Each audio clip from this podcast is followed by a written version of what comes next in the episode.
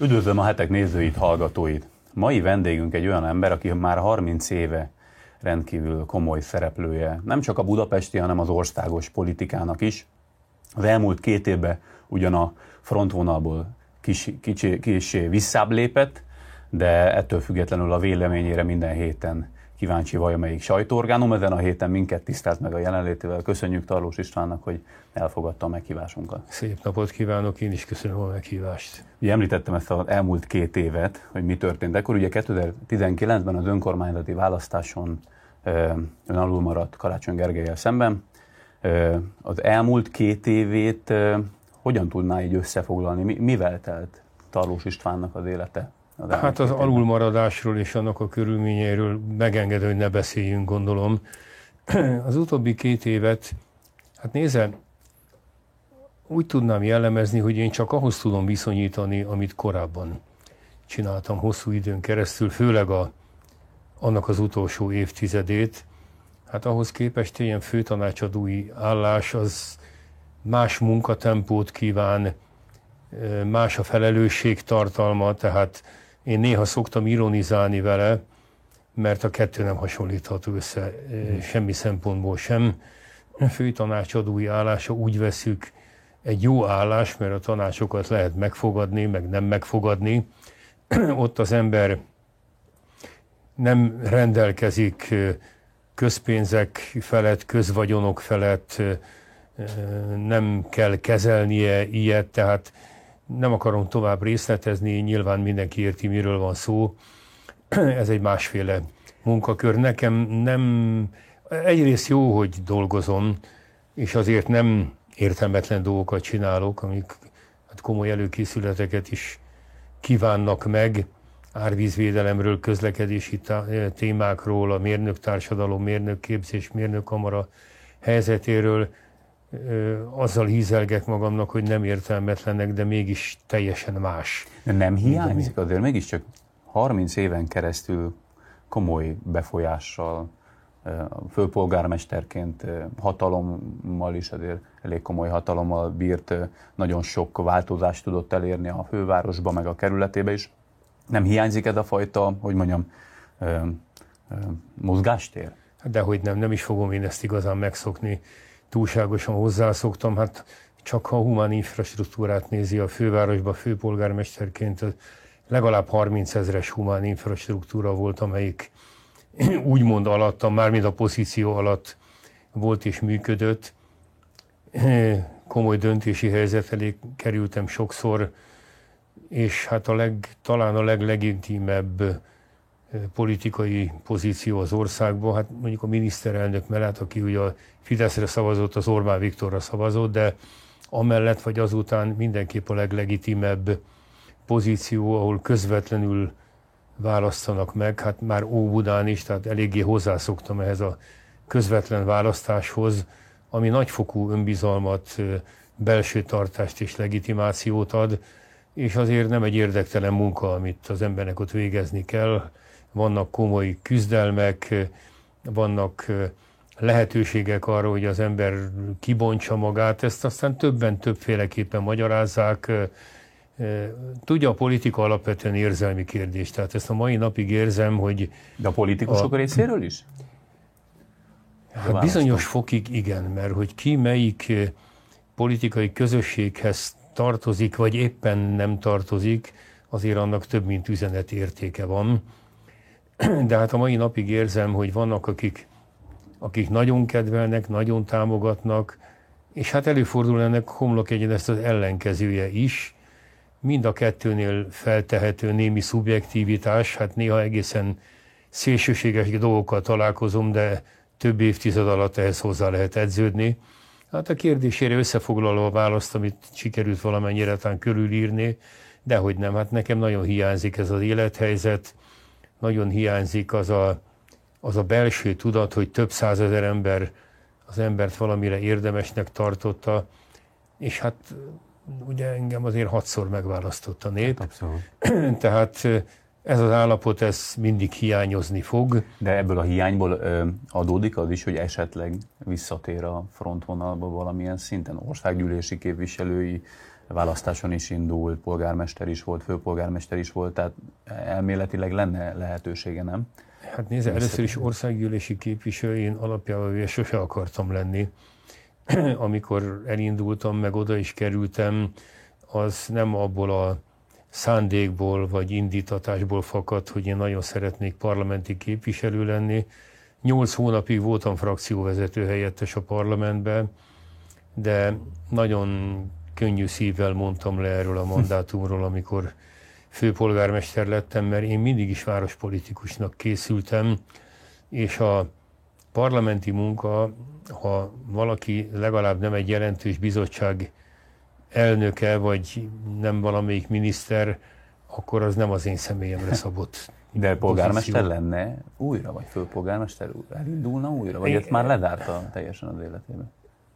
Gyerekes erre gondolni, nem csak azért, mert elmúltam 70 éves, mert... Hát polit, Donald polit... Trump, Joe Biden azért mégis csak 70 fel, Hát jóval idősebb nálam mind a kettő, Igen, de, azért kérdezem, hogy... De ezt a korszakot én lezártam, a 19-es történetből én elég sokféle konzekvenciát levontam, mm-hmm. amikre nem szeretnék kitérni, de hát a családom se engedné már szinte a szószoros értelmében, hogy ilyenben gondolkodjak, meg hát azt hiszem, hogy a politikai közösségem vezetése se gondolkodik már ilyenben, hiszen én többször kifejtettem, hogy uh-huh. nekem ez a korszak az életemben lezárult, nem tudnám én ezt már újra felmelegíteni, és nincs ilyen motivációm. Otthon egyébként beszédtéma szintjén azért szóba kerülnek még ilyen budapesti szintű ügyek, mondjuk amikor volt most a nem tudom, Lánchíd felújítása, vagy most például, most csak átlagember szemszögéből közelítek meg egy témát, például a hajléktalanságnak, vagy a köztisztaságnak a problémája, vagy a dugók problémája, ez otthon például a kedves feleségével szoktak ilyenről beszélni, vagy baráti körbe? Feleségemmel olykor-olykor igen, hiszen gyakorlatilag mindent megbeszélünk. Hát 50 éve együtt vagyunk, ebből 48 évet már házasságban töltünk de rajta kívül én inkább kerülöm ezeket a dolgokat. Persze uh-huh. régi barátok közt, meg abban a környezetben, ahol még politikusokkal érintkezem, ott szóba kerülnek ilyen dolgok, és hát a sajtóba is, vagy a médiába igyekszem követni az eseményeket változó érdeklődéssel. Hát most megint egy érdekesebb időszak jön, de most már annyira nem telepszik rá ez az életemre, mint korábban, hiszen hosszú-hosszú évekig gyakorlatilag kitöltött a mindennapjaimat. Hiába mentem szabadságra, hiába mentünk társaságba, utaztunk el. Tudja, amikor az ember egy ilyen pozícióba ül, akkor kialakul benne egy ilyen állandó készenléti tudat.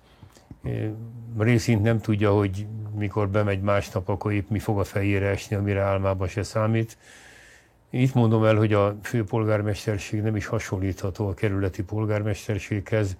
Demszki nekem annak idején erről mesélt, amikor még, hát barátok sose voltunk, de a 90-es években azért viszonylag jó kapcsolatban voltunk, aztán kiderült, hogy szinte semmivel nem értünk egyet, de azért sokat beszélgettünk, és egyszerűen mondta nekem, hogy Pista, a főpolgármesterkedés az nem húszszor nehezebb a kerületi polgármesterkedésnél, hanem százszor. Hát ez egy kicsit eufémisztikus megfogalmazás volt a részéről, mert azért ez így durva, de tény, hogy egy más dimenzió, egy más terep, ahol már más erők működnek, más szempontok dominálnak. Tehát abban az időben nekem egyszerűen nem volt módom arra, hogy szinte bármi mással foglalkozom. Nézze, én még a második főpolgármesteri ciklusomban is ilyen 12 órákat dolgoztam. Úgyhogy a, hét, a hétvégeken is sokszor. Azt hiszem, hogy a vezetők közül messze én voltam a legtöbbet benne a hivatalban is. Tehát tudja, ezért van tán, hogy nem volt nekem időm felkészülni az öregedésre. A régi barátaim, osztálytársaim, ilyen megszokott régi természetes környezetem tagjai, azok mind olyan helyzetben voltak, hogy volt erre idejük felkészülni, és ezért volt nehéz nekem a 19-es történet ebből a szempontból, más szempontok is vannak, de azokat tegyük félre. Mert amikor az emberre hirtelen szakad rá az öregedésnek a biztos tudata, és ezzel egyidőjeleg veszít el egy olyan státuszt, ami azért a, az országban az egyik, mondhatom, hogy legelőkelőbb, ha nem érti félre. Igen, persze. Ezt nem negatív értelemben használom. És ez a kettő úgy egyszerre rázuhan, azért azt nem könnyű feldolgozni rövid És sikerült egy az el, elmúlt két évben meghatározni akár önmagában az új Tarlós István? Hát erre mondom én, hogy a, az embernek azért jó tisztában lenni azzal, hogy a szubstanciája mégsem ez. Igen.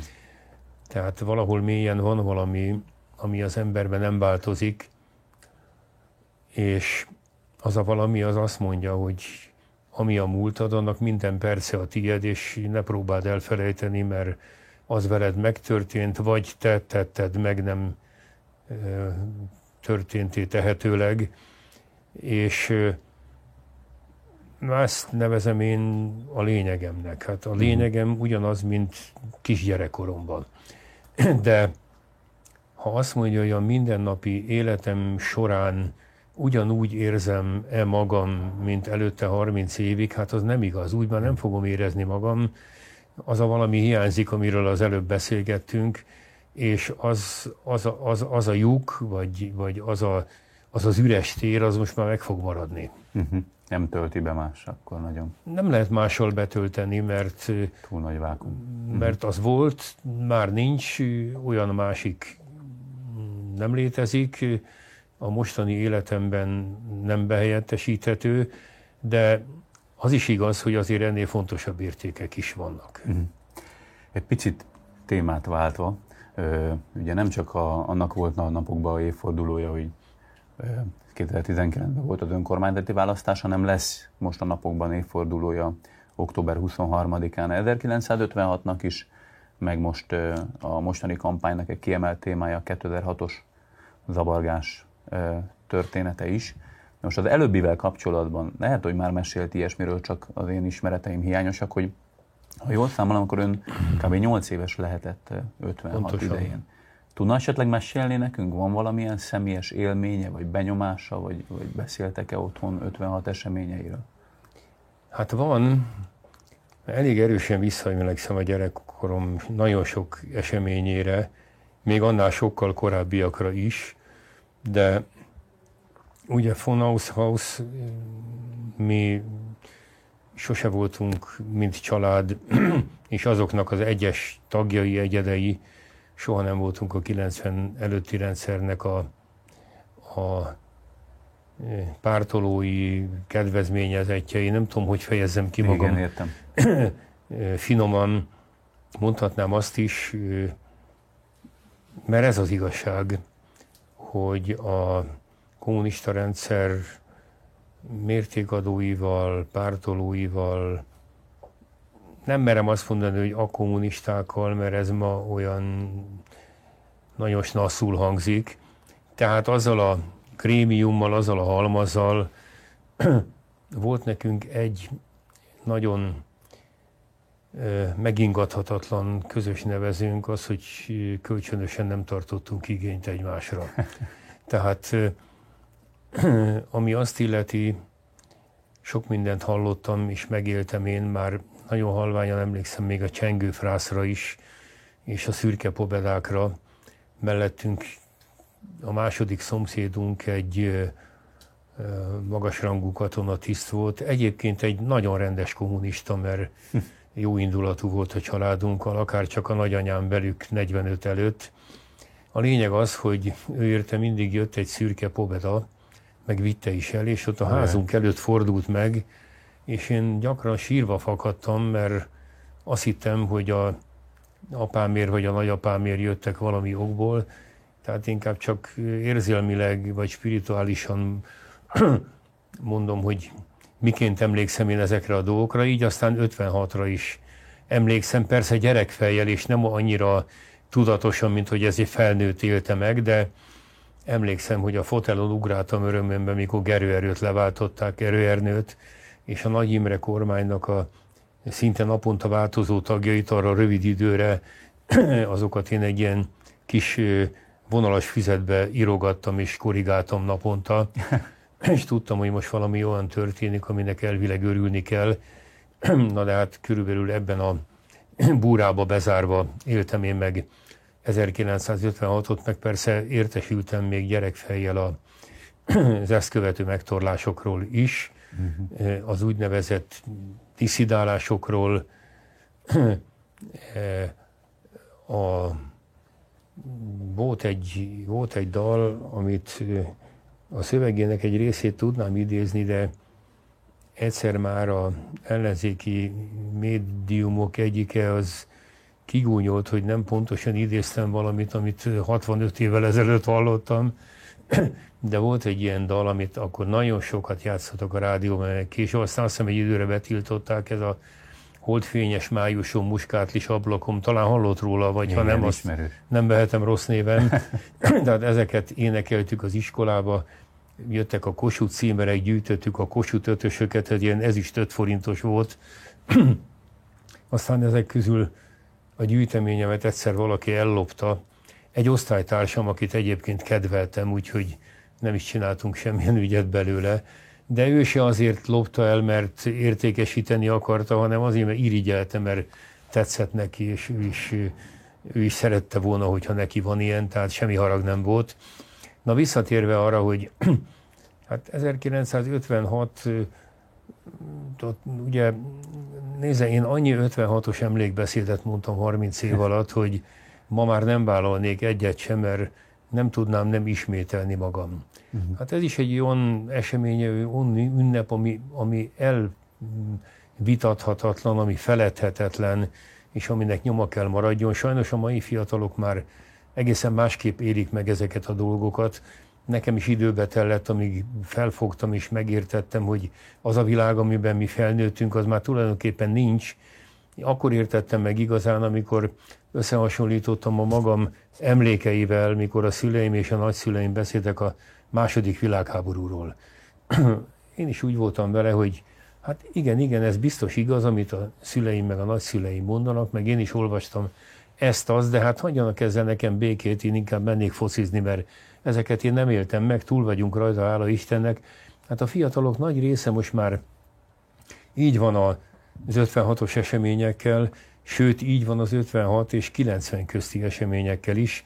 1989-90 óta felnőtt egy generáció, hát akkor, akkor aki 89-90-ben 8-10 éves volt, az most már meglett komoly családanya, családapa, és nem mond neki semmit, hogy mi volt 1989-90 előtt.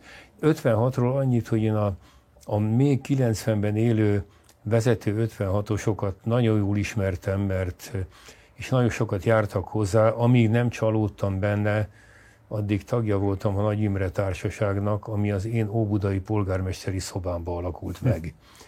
mert Nagy Erzsébet férje az az én történelem tanárom volt.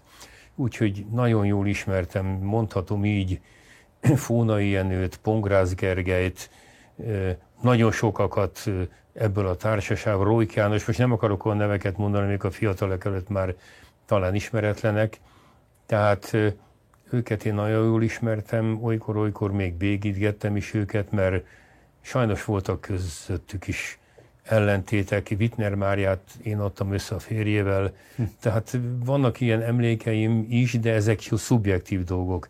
Mint történelmi esemény, 56 az feledhetetlen, és én csak remélni tudom, hogy ez a megemlékezés most is méltó lesz, és nem a áprilisi választás kampányának jegyébe fog folyni a nagyotmondások keretei között. Hát mondjuk erre egy kevés esélyt látok sajnos. Én is ezért mondom. Ugye említette, hogy mennyire emlékszik a fiatalság, vagy a fiatalabb generáció a rég múlt eseményeire, vagy a történelemből mennyire tanul, mennyire tartja azt fontosnak, de ez valamennyire igaz egyébként a 2010 előtti korszaknak a súlyára is, azért most is a 20 éves választók, vagy mondjuk 30 közeli választóknak egy jelentős részének nincsen azért olyan rettenetesen nagy, vagy éles, vagy élénk élménye a, például a Gyurcsány Ferenc vezette kormányról, vagy akár a 2006-os eseményekről sem. Mégis ugye a mostani kampánynak egy, egyik témájává például a kormánypártok vagy a Fidesz ezt teszi. Viszont a kérdésem inkább arra vonatkozna, hogy a 2006-os eseményekre hogyan emlékszik ön vissza, azt hogyan élte meg? Hát emlékszem, mert azok közvetve valószínűsíthetően érintettek engem, amikor Demszki Gábortól kicsit több mint egy százalékkal maradtam arról a választáson, hát akkor a szabadságteri események, ha nincsenek, akkor ki tudja, mi történik. Meg ha az MDF nem indít rám valakit hm. esélytelenül, akit már csak azért sem említek név szerint, mert nem él már. Tehát ezek közvetlenül is érintettek. Az baj egyébként, hogy a fiatalok ezeket a tényeket ma már kevésbé ismerik, hiszen erről mindenki azt mond, amit akar. És ezért is vagyok egy kicsit gyanakvó. Ön a Fideszt említette, én nem akarom itt mindenáron védeni a Fidesz, de nekem az ellenzék kommunikációja nagyon nem tetszik mostanában, mert ugye annak jegyében, hogy messziről jött embernek azt mondanak, amit akarnak, hát a fiataloknak most bármit be lehet mesélni ezekről az évekről és erről az időszakról. Más kérdés az, hogy, hogy az ember sokszor az az ember, aki közelről látta és megélte ezeket az eseményeket, ez valahogy másképp emlékszik rá. Tehát azért a történelmi hamisítás rövid táron is dolgozik és próbálja kifejteni a hatását. Ugye néha gondolok arra, hogyha, hogyha régi történetírók is olyanok voltak, és úgy viselkedtek, mint a mai politika megzenésítői és krónikásai, hát akkor sok mindent felül lehet vizsgálni a, Igen. a történelemben, mert ugye azok is valakinek a krónikásai voltak. Én nem szeretném a nagyhatalmú újságíró társadalmat, pláne nem általános értelemben semmilyen irányba minősíteni, de hát néha ma is olvasok, meg hallok olyan történeteket magamról is, hogy csak azt tudom rá mondani, hogy a fenébe is nem tudom, hogy tudtam ebből kimaradni. Tehát... Konkrétan a 2006-os eseményekkor ön, ön jelen volt például a, a valamelyik tüntetésen, vagy Nem voltam ott, én általában nem járok tüntetésekre. Uh-huh.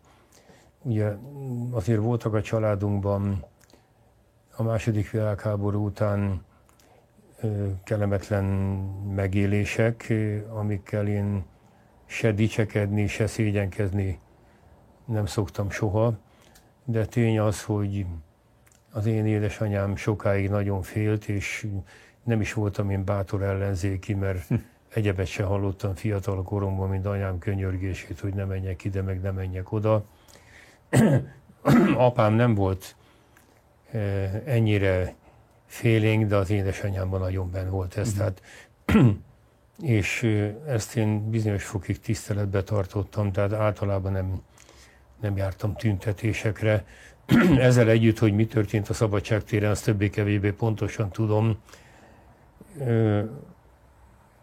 Nem akarok részletekbe beszélni róla, nem akarom, hogy... Egy icipicit azért egy személyes élményt engedjen meg nekem, mert ha bár úgy utólag már sok mindenről tájékozódik az ember, és a két narratívát is ismerjük, hogy most a, hogy élte meg a baloldal 2006-ot, meg a, meg a jobb oldal is, mi volt a rendőri erőszak, mi volt a vandalizmus. Én kis, tizenés, kis, kis tizenéves voltam a 2006-os eseményekkor, és nekem például az maradt meg élénken nagyon, hogy azokat a jeleneteket látja az ember Budapest utcáin, hogy felgyújtanak autókat, tank megy az utcán, betörnek szinte ellenállás nélkül az MTV székházba, és, és ott kifosztják a székházat. Hát volt egy olyan élménye a, a civil lakosságnak, ami, ami egy ilyen anarchiától való félelem, meg egy polgárháborútól való félelem, és szinte már az ember frusztrált volt, hogy, hogy hogyan nem képes a rendőrség megvédeni a, a, ezeket a vagyonokat.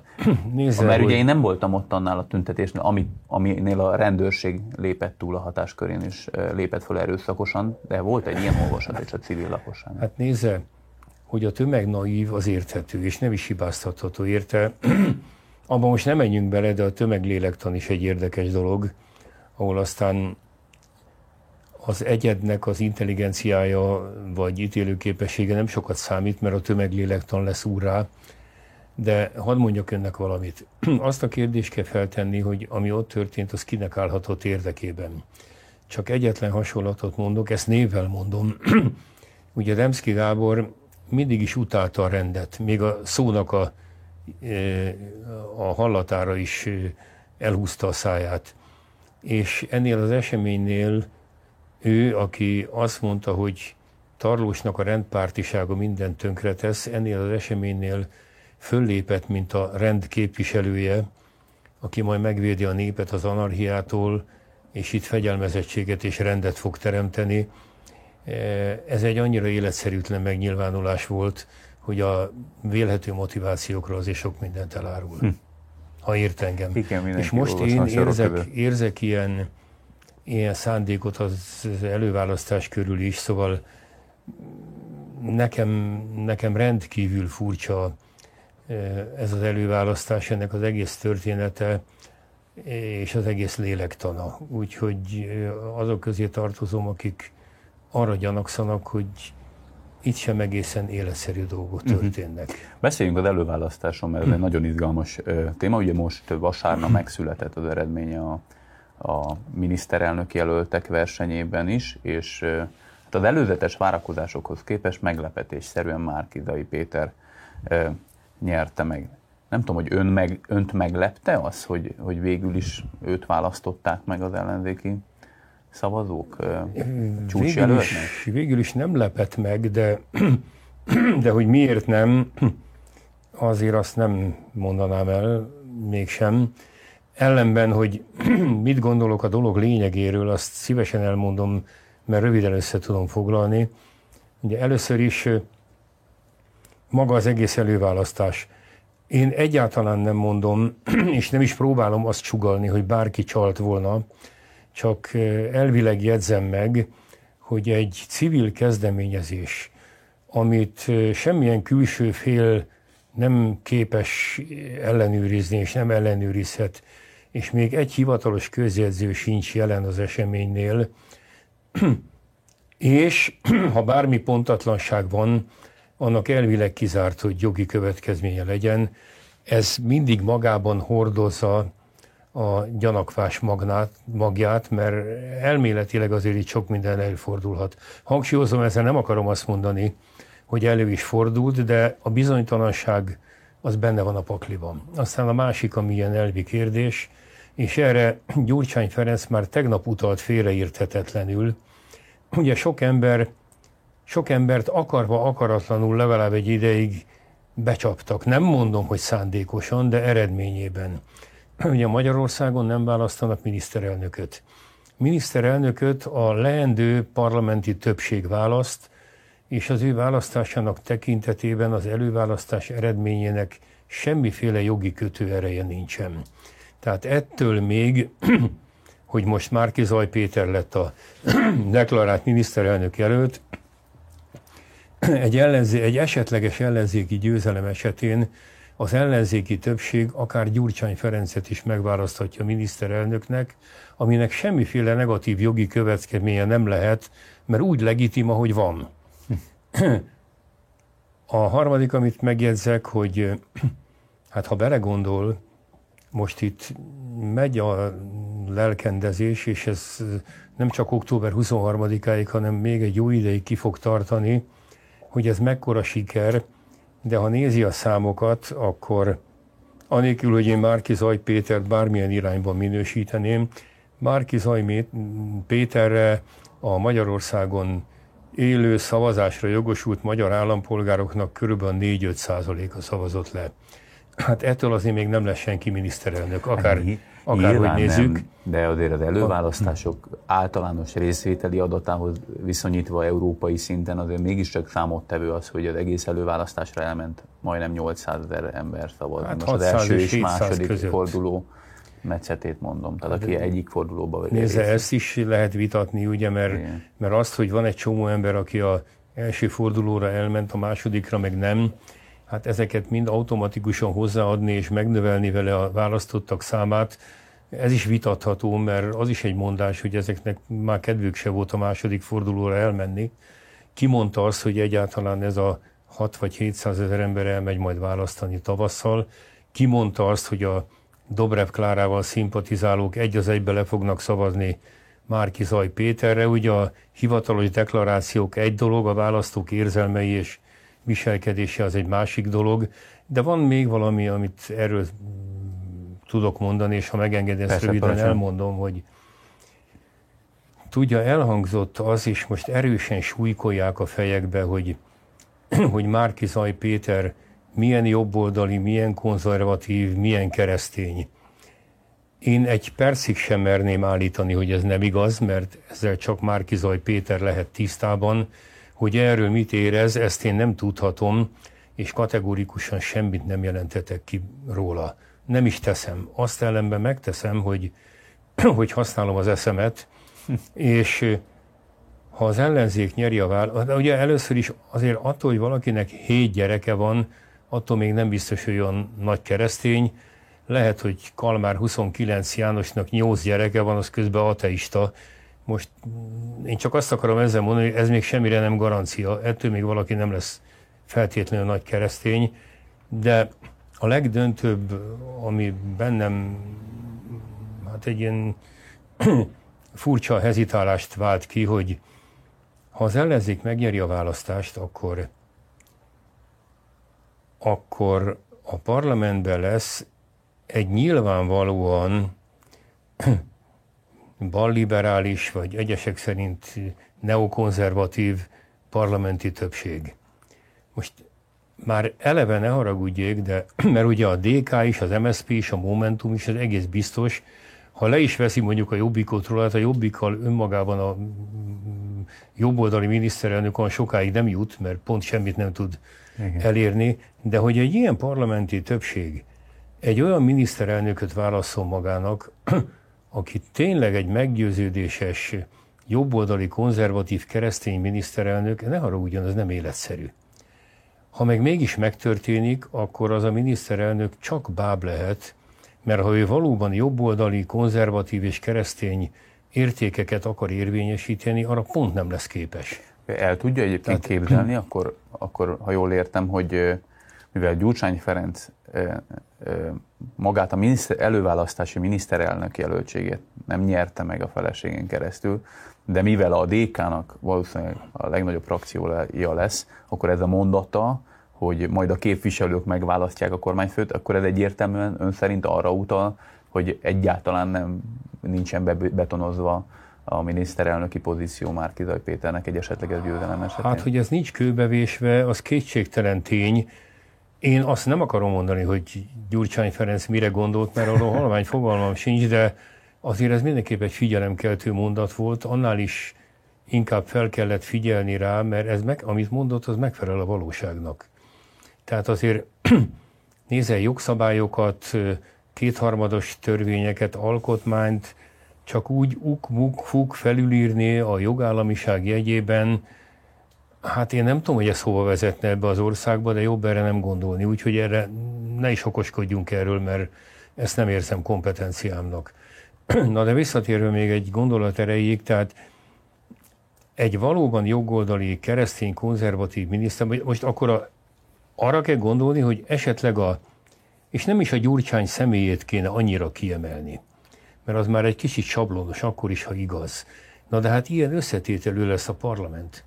Akkor a DK, az MSP, a Momentum ezek szerint egy jobboldali, konzervatív, keresztény politikát tud, fog folytatni? Ezt ön el tudja képzelni? Mert én nem.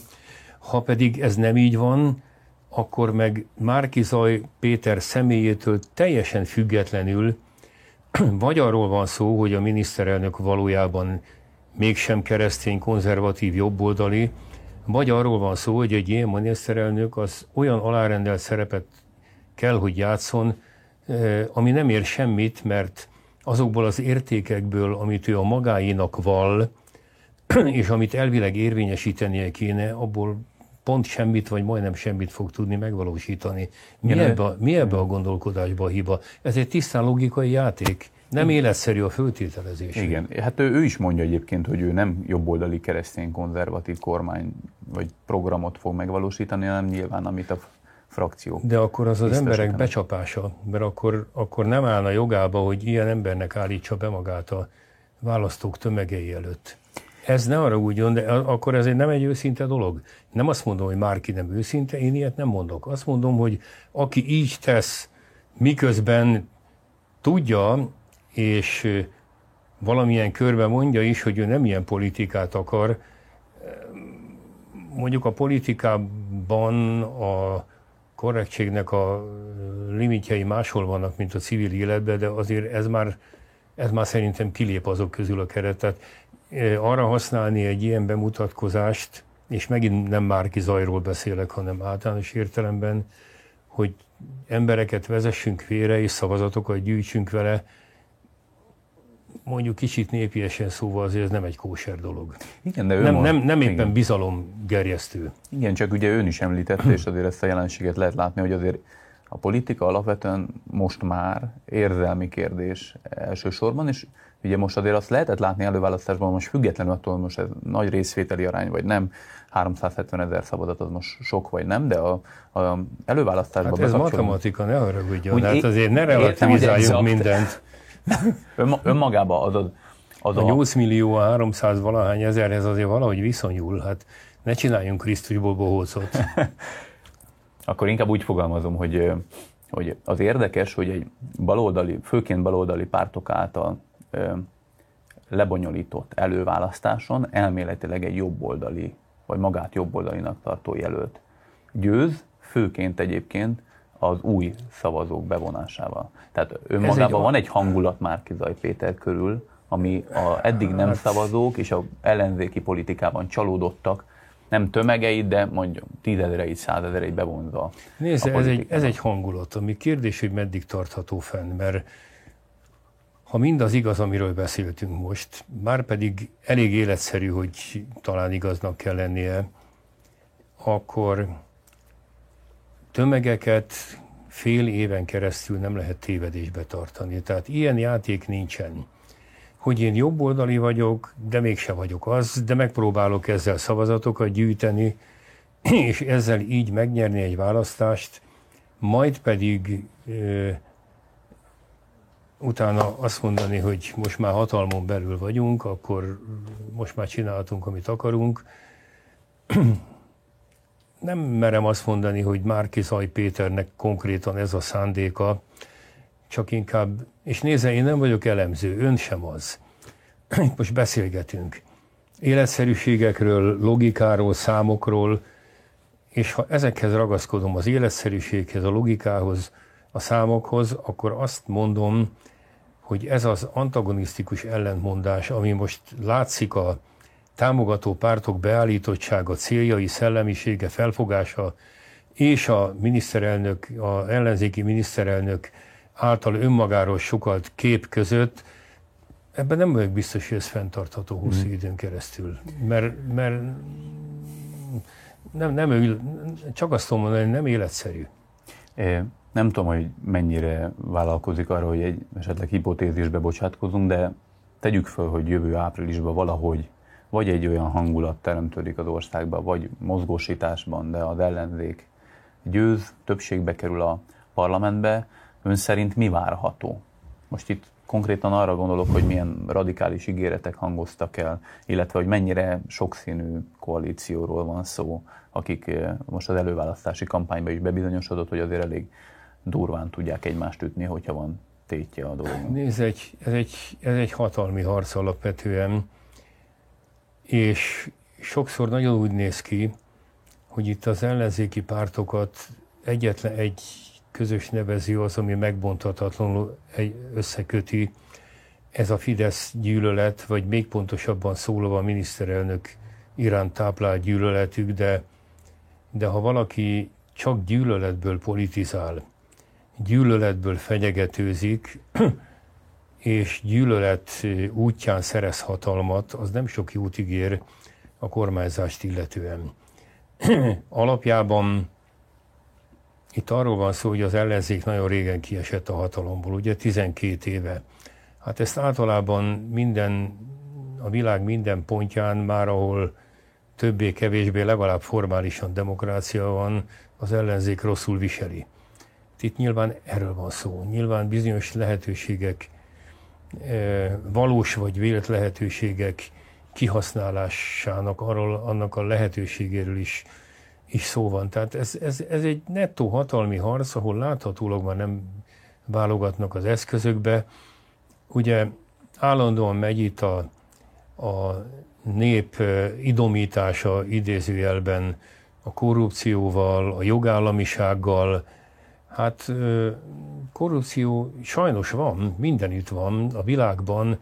A nagypolitika olyan a világrend, hogy a nagypolitikában bizonyos mértékig feltételezhető, hogy benne kell legyen. Mert akárhova néz, akár az Egyesült Államokra, akár Németország, Franciaországra, vagy bárhol, mindenütt ez a vádaskod. A cseheknél, most az osztrákoknál, mindenütt ez megy. Hát ez van úgy, hogy igaz, van úgy, hogy nem igaz. Van úgy, hogy igaz, de nem úgy igaz. Szóval ezt, ezt itt a magyar miniszterelnök nyakába varni, ahogy az ellenzék ezt teszi, mint egy Belzebúbnak, ez egyszerűen egy hülyeség. Szóval ez, ez így egy túléheget dolog. Szóval vannak vannak dolgok, amiket lehet kifogásolni, meg lehet gyanakodni, meg lehet ráépítkezni, ezt én nem mondom, hogy nem, de ami itt történik ebben az ügyben, eh, azt a biciklit, az durván túltolták. Mi a jogállamiságot illeti, az pedig, eh, az pedig egy gumicsont. Hát most már igazából senki nem tudja, hogy mit jelent. Nehéz definiálni. Itt a demokratikus intézményrendszer az meg van szervezve, Egyébként visszatérve erre a másik kérdésre, a miniszterelnök nyilván egy valamit akart, ki akarta egyensúlyozni a vállalkozói réteg összetételét, mert hát az emberek nem árta tudják, hogy ez az úgynevezett új gazdag réteg, ronda szó, de hát valamikor valaki ezt kitalálta rá, amelyik a spontán privatizáció előnyeit élvezte, ez a réteg ez jelentősen a régi kommunista rendszer embereiből tevődött ki. Az, hogy kialakuljon egy középréteg Magyarországon, amelyik nem kifejezetten posztkommunista, ez szerintem egy államférfi, egy vezető politikus részéről mind koncepció nem egy ördögtől való dolog. Ezt lehet így is csinálni, meg úgy is csinálni. Ahogy ezt a miniszterelnök akarta, abba szerintem semmiféle kivetni való nincs. Ugyanaztán ebből most ki mit kerekít ki, én ezt nem akarom semmilyen módon véleményezni vagy minősíteni. Az disznóságnak tartom, hogy az ellenzék amilyen erővel, elszántsággal és ilyen buldogszerű kitartással fogja magát, azt mindenféle szélsőséges formába varja a miniszterelnök nyakába. Ez, ez már a hatalmi harc része, nem pedig valamiféle realitás az én szememben. Tehát az, hogy milyen következményei lesznek annak, ha az ellenzéki győz, ennek a találgatásába én nem szeretnék belemenni, mert nem is az én dolgom, mint állampolgár nyilván lesz ilyen-olyan véleményem erről, hát majd, majd akkor kiderült. Ugye a kampányokban sokszor mondanak olyat, amit maguk se gondolnak komolyan, de Hát amit itt egy-két ellenzéki vezető, politikus pártvezető mondott az utóbbi hónapokban, beszéltünk az elején a eszmecserénknek arról, hogy mire emlékszem a régi időkből, tudja, az már engem tényleg a legrosszabb rákos időkre emlékeztet, és ha... Konkrétan ezek az ha, elszámoltatással kapcsolatos ígéretek, vagy az alaptörvény? Hát nem tudom, nézze, engem ez, engem ez személy szerint nem nagyon érdekel, de de hát most mi az, hogy elszámoltatás? Hát a politikus politikust nem számoltathat el, legfeljebb feljelentheti, aztán az arra illetékesek majd megítélik, hogy ez mennyire alapos vagy mennyire nem.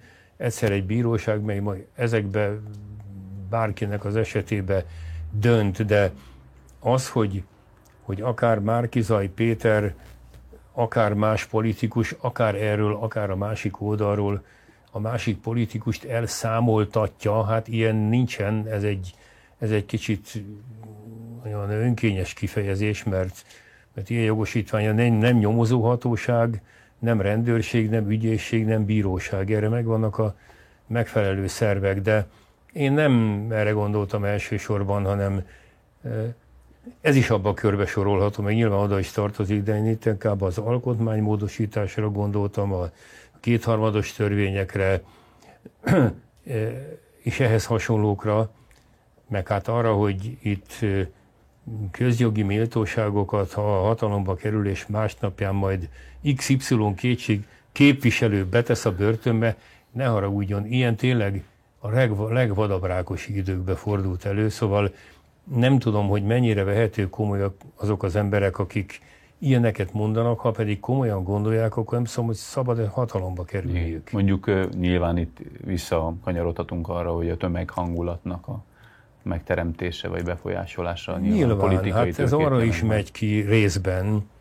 Hát nézze, vannak, vannak szélsőséges emberek, hát nem akarok nevet mondani, egy-kettőt tudnék, akik minden nap ott is korrupciót sejtetnek, ahol egyáltalán nem volt, mert nyilvánvaló, hogy így van egyébként. De hát ezek, ezek a képviselők, akik valóban így gondolkodnak, ahogy beszélnek, hát azokat azt mondom, hogy Isten őriző hatalom közelébe kerüljenek, akár jobboldaliak, akár nem jobboldaliak.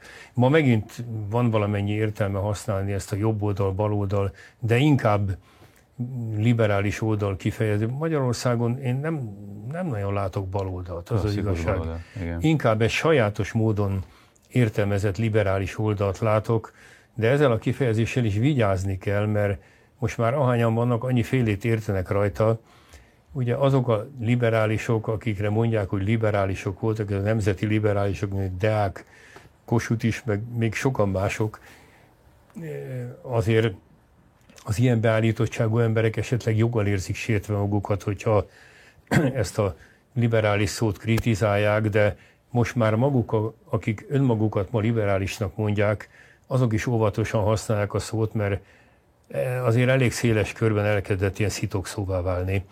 Igen. E, éppen az értelmezési problémák miatt.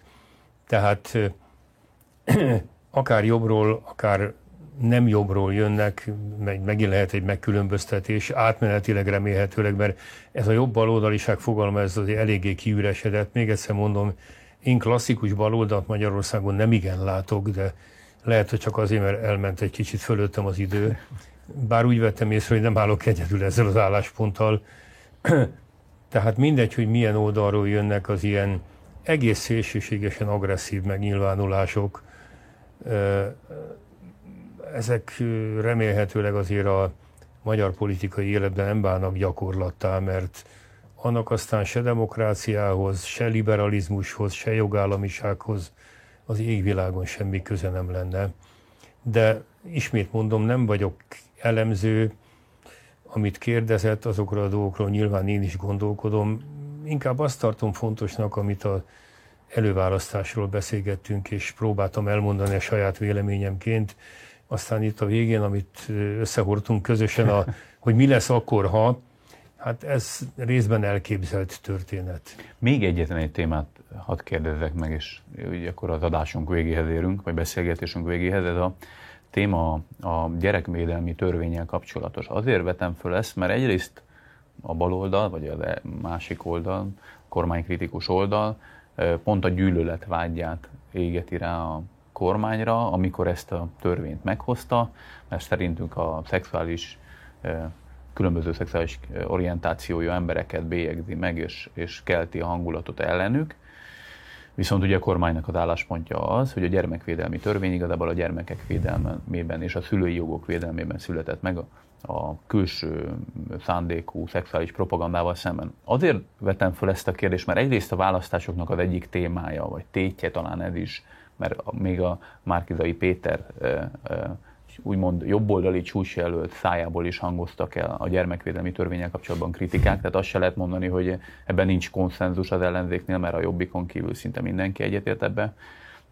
Másrészt viszont volt 20 évvel ezelőtt önnek egy, egy nagyon hasonló vitája, én most olvastam ennek utána, hogy 2001-ben a Sziget Fesztivállal kapcsolatban, amikor ott volt szintén különböző ilyen felvilágosító rendezvények címszó alatt ilyen jellegű tematikájú rendezvény, ami szintén talán a kiskorúakat célozta, és ön akkor majdnem ugyanezt a vitát levitatta, vagy megvitatta az önkritizálókkal, hogy mi a helyzet a szexuális propagandával, mi a helyzet a kiskorúaknak a védelmével, sőt, még a szülői jogok is szóba kerültek. Én egy origós interjút, vagy egy ilyen kérdésfelelet sort olvastam el. Most hogyan látja ezt a vitát 20 évvel később? Élesebb lett? Durvább Nézze, lett? Ezekről a dolgokról nekem nagyon határozott véleményem van, amit most nem fog kifejteni. Annyit tudok önnek mondani, hogy annyi gyűlölettel és hamisággal, amivel akkor találkoztam, annyival azóta se találkoztam. És anélkül, hogy bárkinek a konkrét személyére én akár utalást is tennék, nem személyekre, hanem az érvrendszerre mondom, amit mondok. Az ellenzék érvelése, agitációja, magyarázata ezekről a dolgokról, és amit a kormányra vetít, azt én az ellenzék részéről egy nagyon alatomos és nagyon hamis érvelésnek gondolom. Még egyszer mondom, nem személyekre vetítem, hanem magára az érvelendszerre. És az a véleményem, hogy Magyarországon ezzel a mentalitással a kormány, az ellenzék egy jelentős kockázatot vállal. Köszönöm a beszélgetést Tarlós Istvánnak. A lehetőséget. Az elmúlt percekben Tarlós István volt budapesti főpolgármesterrel beszélgettem, aki jelenleg is miniszterelnöki megbízottként segíti a kormányfő munkáját, közlekedési és közszolgáltatási infrastruktúra fejlesztési megbízós. Remélem jól mondtam a Többé-kevésbé. Igen, hát amikor fölébredek, nem ez a cím jut soha eszembe, de átmenetileg maradjunk abba. Meglátjuk, mit ad a jövő. Köszönöm nagyon a beszélgetést, meg Én is köszönöm a lehetőséget. A meghívásunkat. Köszönöm a nézőknek is a figyelmet, további jó rádióhallgatást, hetek olvasást és, és YouTube videónézést kívánok mindenkinek.